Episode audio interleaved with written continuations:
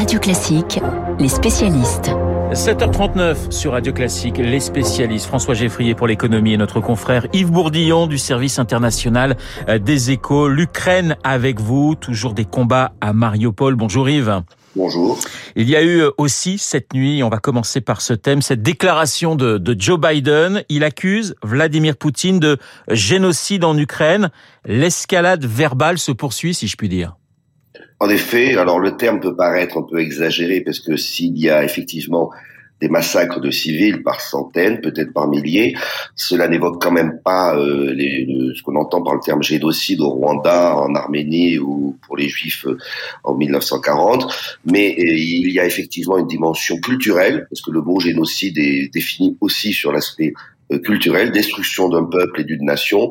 Et ça, c'est clairement dans les plans du Kremlin, puisque dans les discours, Vladimir Poutine annonce que, depuis des mois d'ailleurs, que la nation ukrainienne n'existe pas vraiment. Et il y a eu récemment un article de RIA Novosti, qui est un peu un porte-parole officieux du Kremlin, qui a dit qu'il fallait déukrainiser l'Ukraine, parce que l'Ukraine serait néo-nazie. C'est d'ailleurs le terme qu'a repris Vladimir Poutine hier. C'est un bastion anti-russe et néo-nazi, ce qui ne correspond évidemment pas à la réalité sur le terrain. Je rappelle que les partis ultranationalistes en Ukraine font 2% des voix aux législatives. Donc, c'est une escalade verbale de Biden, mais qui correspond à une certaine réalité sur le terrain du projet du Kremlin, qui au passage a une conséquence quand même, c'est que ça ferme encore un peu plus la porte à un règlement négocié, puisqu'on ne peut pas signer un accord avec un régime génocidaire. Mais il est vrai que les crimes de guerre constatés depuis 10 jours avaient déjà pas mal fermé la porte aussi. Donc on s'achemine vers entre l'Ukraine et la Russie qui n'aura peut-être pas d'issue dans les semaines ou les mois qui viennent. Yves, il y a eu aussi le premier déplacement de Vladimir Poutine hors Moscou depuis le début de la guerre, déplacement dans la partie orientale de la Russie. Poutine qui n'a pas varié d'un iota son discours sur la guerre, il parle d'objectifs clairs et nobles, il accuse les Ukrainiens de ne pas vouloir négocier sur des bases solides et il appelle les Occidentaux à revenir à la raison, j'allais dire rien de nouveau en quelque sorte à l'Est. Oui, il confirme effectivement sa grille d'analyse qui ressemble un peu à une réalité alternative, puisque il dit que tout se déroule suivant les plans et qu'il n'y a des pertes minimes, contrairement à tout ce qui remonte du terrain et à ce qu'ont reconnu certains de ses propres généraux. Il dit que les crimes de guerre sont des fake news, malgré tous les témoignages sur le terrain extrêmement cohérents. Donc, il dit que les civils ne sont pas visés et, comme vous venez de le dire, que les Occidentaux devraient revenir à la raison et supprimer les sanctions. Il a aussi affirmé que l'offensive russe qui a échoué sur Kiev est en fait une opération de diversion. Alors, une diversion menée avec 30 bataillons qui essuient des pertes lourdes et qui s'arrêtent aux portes de Kiev au prix de très doux combats. Bon, c'est une diversion jouée avec beaucoup de conviction, on va dire. Oui. Donc, effectivement, il est dans une réalité alternative où ce qui est nouveau dans son discours d'hier, enfin nouveau, pas révolutionnaire, mais il a dit « La Russie est un trop grand pays pour être isolé par des sanctions économiques ». Alors ça, c'est la première fois qu'il aborde ce thème, et c'est vrai et faux à la fois, c'est-à-dire que la Russie dispose de ressources en matières premières gigantesques qui nous permettraient de vivre en autarcie, au moins sur le plan alimentaire, basique. En revanche, c'est faux, les industries russes sont, comme les autres, mondialisées avec des chaînes d'approvisionnement et sont en train, certaines d'entre elles, de tomber en panne faute de composants importés. Yves Bourdillon, Mariupol résiste toujours. Est-ce qu'on en sait un peu plus sur l'utilisation ou non d'armes chimiques ? Il n'y a rien de confirmé depuis hier et effectivement les déclarations qui évoquaient une arme chimique semblent un peu, ne sont pas confirmées. Les combattants eux-mêmes estiment qu'il y a eu 3 blessés. On évoque plutôt des bombes au phosphore qui sont finalement plus classiques sur le champ de bataille. Et bon, évidemment, si dans les heures qui viennent, on apprend qu'il y a eu des armes chimiques qui sont interdites par des conventions internationales dont la Russie est signataire, ça serait très grave puisque c'est un tabou.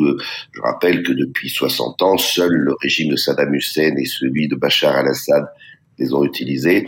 Mais pour l'instant, sur le terrain, on a l'impression que c'est juste une substance inconnue, comme on dit les témoins, qui a frappé quelques personnes, les combattants des régiments déployés sur place ont reconnu eux-mêmes que c'était pas catastrophique. Alors, une dernière question, il nous reste malheureusement que quelques secondes. Est-ce que l'Ukraine sera un thème de friction? Est-ce qu'il y aura un débat autour de l'Ukraine entre les deux candidats, les deux finalistes à la présidentielle? Cela serait nécessaire puisque c'est quand même une crise très grave qui se déroule, mais il faut reconnaître que pour l'instant l'Ukraine n'a pas trop fait partie de la campagne puisque 3 des 4 principaux candidats en termes de score électoral voulaient faire oublier leur complaisance avec Poutine et que le président lui-même finalement après un ralliement autour du drapeau n'affichait pas un bilan remarquable parce qu'il avait téléphoné X fois à Poutine et il n'a jamais rien obtenu. Il était rentré d'un voyage à Moscou où il se targuait d'avoir obtenu une promesse de non-escalade et le lendemain, Poutine déployait 2 bombardiers à capacité nucléaire à Kaliningrad et 10 bataillons de plus. Donc effectivement, d'ailleurs, en Ukraine, pour fustiger l'inaction de la France, on a inventé un néologisme qui est macroné, qui veut dire déplorer une situation mais ne rien faire contre. Donc le bilan de l'Élysée là-dessus n'est pas spectaculaire.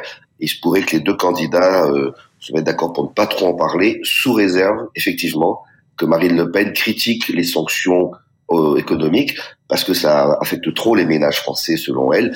La question étant, si les Occidentaux ne font pas de sanctions, puisqu'on ne va pas non plus intervenir militairement, heureusement, on ne fait rien, et ça, ce n'est pas non plus une option. Merci Yves Bourdillon des Échos ce matin dans Les Spécialistes. On va continuer ces spécialistes avec François Geffrier, bien sûr. François, vous nous parlez ce matin des éoliennes, car ce secteur va rapporter gros à l'État français cette année. Oui, joli coup de com' que s'est offert le lobby du secteur France et Énergie Éolienne. Le timing était parfait entre deux tours, le propos limpide et très marquant. Le renouvelable ne coûte pas, il rapporte. Rien que sur l'année dernière et cette année, l'éolien et le solaire devraient permettre d'économiser ou d'apporter 14 milliards d'euros aux finances publiques. Une fois qu'on a dit ça, ça mérite explication. Les énergies renouvelables sont soutenues en France par un système de complément de rémunération. Ça vise à inciter à la production d'électricité verte. Ce complément s'applique entre le prix de l'électricité sur les marchés et un prix cible, un prix fixé au moment de tel ou tel projet est lancé. Pendant des années, installer des panneaux solaires ou des éoliennes coûtait cher et ne rapportait pas énormément. Les producteurs recevaient donc de l'argent de l'État, mais depuis l'année dernière, 2021, avec l'explosion des cours mondiaux du gaz et donc de l'électricité, c'est l'inverse. Les producteurs doivent reverser à l'État la différence entre leur prix cible fixé au départ et le prix sur les marchés. Donc, le syndicat du secteur a fait ses calculs. L'État va recevoir 3 milliards d'un côté. Il va économiser 5 milliards de l'autre. Il recevra encore 6 milliards cette année. Et à ce rythme, si on prolonge les courbes, l'État aura été remboursé de tout ce qu'il a versé à la filière éolienne depuis 2003. En un mot, c'est tout de même un sujet de désaccord entre les deux finalistes à la présidentielle, François. Oui, Marine Le Pen est assez radicale. Elle souhaite un moratoire et même démonter les parcs éoliens existants. Emmanuel Macron, lui, veut développer les énergies renouvelables, solaires, éoliens, mais aussi, surtout, l'éolien en mer.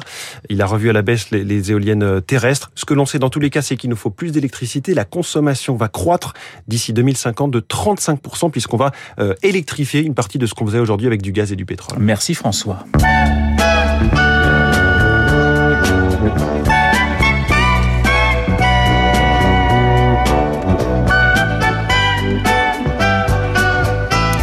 Vous avez peut-être reconnu la musique du distrait. Aucun message subliminal envers François Geffrier, signé Vladimir Kosma. Marc Bourreau, dans son journal Imprévisible, rend hommage au compositeur né le 13 avril 1940. Vladimir Kosma et un destin assez incroyable. Le journal Imprévisible, dans moins...